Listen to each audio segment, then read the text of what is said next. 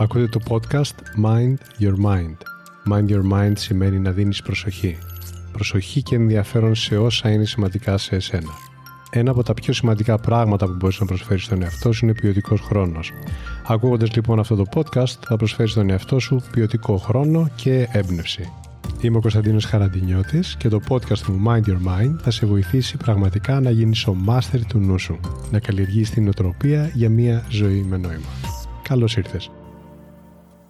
Σήμερα θα σας μιλήσω για το πόσο, μα πόσο σημαντικό είναι να ζητάς βοήθεια. Όσο πρέπει και εκεί που πρέπει. Μάλιστα το να ζητάς βοήθεια σε σωστά μέτρα και σταθμά μπορούμε να το κατατάξουμε ως μία από τις σημαντικότερες πράξεις αυτοφροντίδας που μπορεί να προσφέρει κανείς στον εαυτό του. Γιατί πάνω απ' όλα η αυτοφροντίδα είναι το να δίνεις προσοχή στο τι χρειάζεσαι και να το κάνεις να συμβαίνει για εσένα. Κάποιες φορές λοιπόν αυτό που χρειάζεσαι είναι απλά τη βοήθεια κάποιου άλλου. Παρ' όλα αυτά συμβαίνει σε αρκετούς ανθρώπους να προσπαθούν να τα κάνουν όλα μόνοι τους. Ίσως για να μην ενοχλήσουν ή γιατί έτσι έχουν μάθει, ίσως γιατί τους παρασύρει ο δυναμισμός τους. Εγκλωβίζονται δηλαδή στη σκέψη πρέπει να τα καταφέρω μόνος μου για να δείξω την αξία και τη δύναμή μου. Και εδώ είναι που συμβαίνει το εξής παράδοξο. Αποφεύγεις να ζητήσεις βοήθεια για να μην φανείς αδύναμος τη στιγμή που το να παραδεχτείς τις αδυναμίες σου, στον εαυτό σου πρώτα απ' όλα, είναι μια πάρα πολύ θεραλέα πράξη. Θέλει δύναμη για να το κάνεις. Σας προτείνω να πάρετε χρόνο και να στοχαστείτε πάνω στο εξής. Σήμερα κιόλας. Μήπως πιάνει τον εαυτό σας να δυσκολεύετε κάπου κάπου στο ίδιο πράγμα, σχεδόν καθημερινά. Μήπως κάτι έχει πάψει πλέον να σας ευχαριστεί γιατί έγινε περίπλοκο; Και παρόλο που υπάρχει αυτό το κάτι και δυσκολεύει την καθημερινότητά σας, επιμένετε να λέτε δεν έχω ανάγκη από βοήθεια. Μπορεί αυτό που σας ταλαιπωρεί να έχει να κάνει με τη δουλειά, με το σπίτι ή να είναι συναισθηματικής, ψυχολογικής ή και επικοινωνιακής φύσεως. Υπάρχει και το άλλο ενδεχόμενο. Να λέτε δηλαδή από μέσα σας θέλω αλλά δεν μπορώ να ζητήσω βοήθεια. Ντρέπομαι. Ή μου λείπει αυτό. Μου λείπει το ένα. Μου λείπει το άλλο για να το κάνω. Πραγματικά, αν το λέτε αυτό ή κάτι από αυτά, σας καλώ να αναθεωρήσετε. Γιατί τη στιγμή που αποφασίζεις να αλλάξεις την κατάσταση που σε ενοχλεί, θα δεις ότι υπάρχουν πολλοί τρόποι για να τα καταφέρεις και πολλές εναλλακτικές. Κάποια λύση σίγουρα ταιριάζει και σε σένα στο δικό σου πρόγραμμα και στις δικές σου δυνατότητες. Επομένως, αυτό που σε δεσμεύει είναι μόνο ο τρόπος που σκέφτεσαι και τίποτα άλλο. Είναι για να το πω χαριτολογώντας, σαν να έχεις βάλει μπροστά σου ένα πέπλο. Ένα πέπλο που σε εμποδίζει να δεις καθαρά. Η απόφαση σου να σηκώσεις το πέπλο και να ζητήσεις βοήθεια είναι εκδήλωση δύναμης και θάρρους όχι το να υπομένεις μαρτυρικά μέσα σε μια κατάσταση ανεπιθύμητη, κανείς δεν θα έρθει να σου δώσει βραβείο για αυτό το πράγμα. Αυτό, το να ζητάνε βοήθεια δηλαδή, το κάνουν όλοι οι επιτυχημένοι άνθρωποι που ξέρουμε από την ιστορία που παλιά μέχρι και σήμερα ζητούν βοήθεια. Σκεφτείτε κάποιον άνθρωπο γνωστό για τα μεγαλουργήματά του, σε οποιοδήποτε τομέα σας εμπνέει. Είμαι σίγουρος ότι δεν θα βρείτε ούτε μία περίπτωση που κάποιος πήγε μπροστά εντελώς μόνος του, χωρίς καμία απολύτως βοήθεια από άλλους. Και να σας πω κάτι σημαντικό. Το πώ ορίζει ο καθένας για τον εαυτό του την επιτυχία είναι υποκειμενικό. Ο καθένας έχει τους στόχους του και τις επιθυμίες του. Υπάρχει όμως και κάτι αντικειμενικό εδώ. Επιτυχία δεν είναι να παίρνεις πάντα αυτό που θέλεις, αλλά αυτό που παίρνεις να το θέλεις γιατί σήμερα μπορεί να θες το τάδε. Μεθαύριο να δεις ένα καλύτερο και να το θες και αυτό. Και σε ένα χρόνο να δεις ένα ακόμα καλύτερο και να λες πάλι θέλω. Έτσι καταφέρνεις τελικά να τρέχεις μονίμως πίσω από την επιτυχία. Η επιτυχία είναι πάνω απ' όλα αίσθηση. Να κοιτάς την ημέρα σου και να αισθάνεσαι πλήρης και ικανοποιημένος.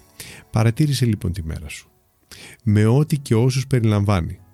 Αυτό που παίρνεις, έτσι όπως το παίρνεις, το θέλεις. Στο σπίτι, στη δουλειά, στην παρέα με τους άλλους ή με τον εαυτό σου. Πώς μπορείς να βελτιώσεις την κατάσταση ώστε να βιώνεις πραγματικά την επιτυχία; Σε κάποιες περιπτώσεις θα τα καταφέρετε πραγματικά ζητώντας βοήθεια. Θα σας πω λοιπόν εδώ δύο προτάσεις με σκοπό να σας βοηθήσω να καλλιεργήσετε και να εξοικειωθείτε περισσότερο στην οτροπία του «ζητάω βοήθεια».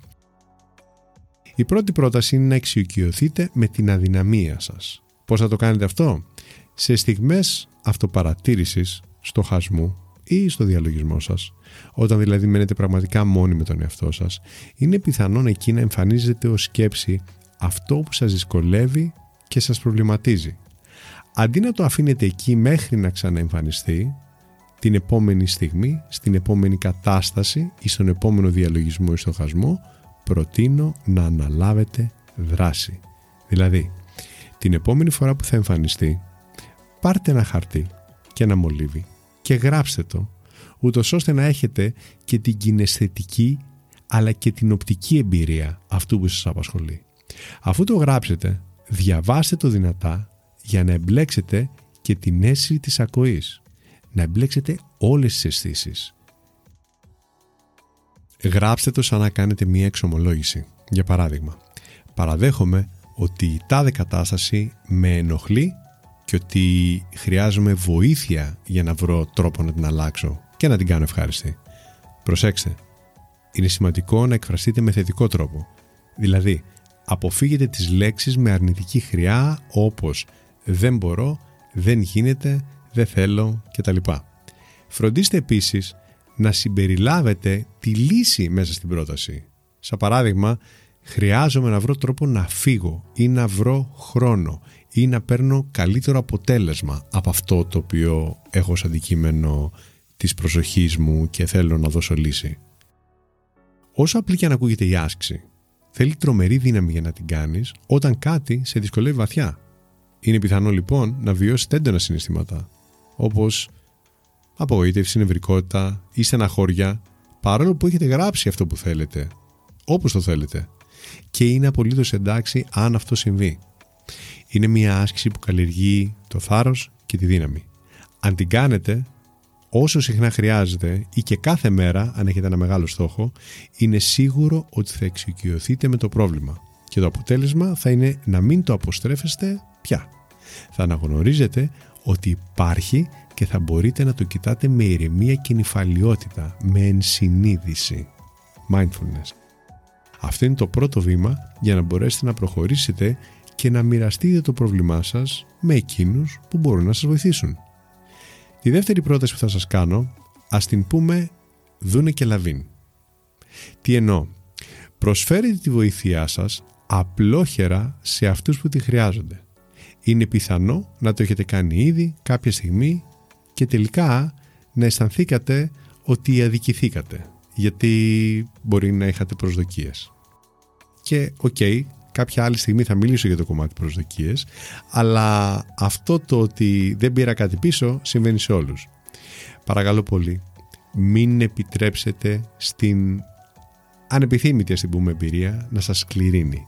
Γιατί αν η συμπεριφορά κάποιου άλλου σας έβλαψε μία φορά, ο τρόπος που την κρατάτε μέσα σας και της επιτρέπετε να επηρεάζει τη συμπεριφορά σας, σας κάνει πολύ μεγαλύτερο κακό. Ό,τι έγινε έγινε. Προχωράμε παρακάτω.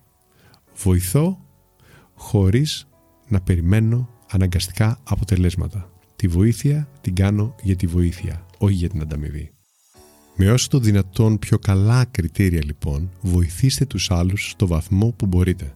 Θα σας κάνει να αισθανθείτε όμορφα γιατί είναι στη φύση μας να βιώνουμε όμορφα συναισθήματα όταν συνεισφέρουμε θετικά.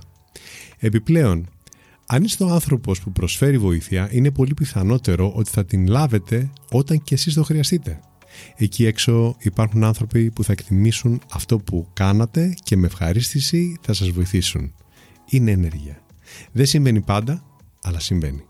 Για να προσελκύσετε στη ζωή σας τους ανθρώπους που θα σας υποστηρίξουν, χρειάζεται να ανοίγετε που και που την πόρτα. Εύχομαι πραγματικά όλα όσα σας είπα να σας βοήθησαν και να ζητάτε βοήθεια. Να είστε καλά και να φροντίζετε τον εαυτό σας. Αυτό λοιπόν ήταν το Mind Your Mind. Η καλύτερη ώρα να με ακούτε είναι όταν θέλετε έμπνευση και ηρεμία. Κάντε follow για να λάβετε ειδοποίηση για το επόμενο επεισόδιο. Θα το βρείτε παντού. Spotify, Apple, Google, αλλά και όπου αλλού εσείς το ακούτε. Μέχρι το επόμενο επεισόδιο, πρόσεξε πώς σκέφτεται το μυαλό σου. Μπορεί να σε πάει όπου το ζητήσεις. Γεια χαρά!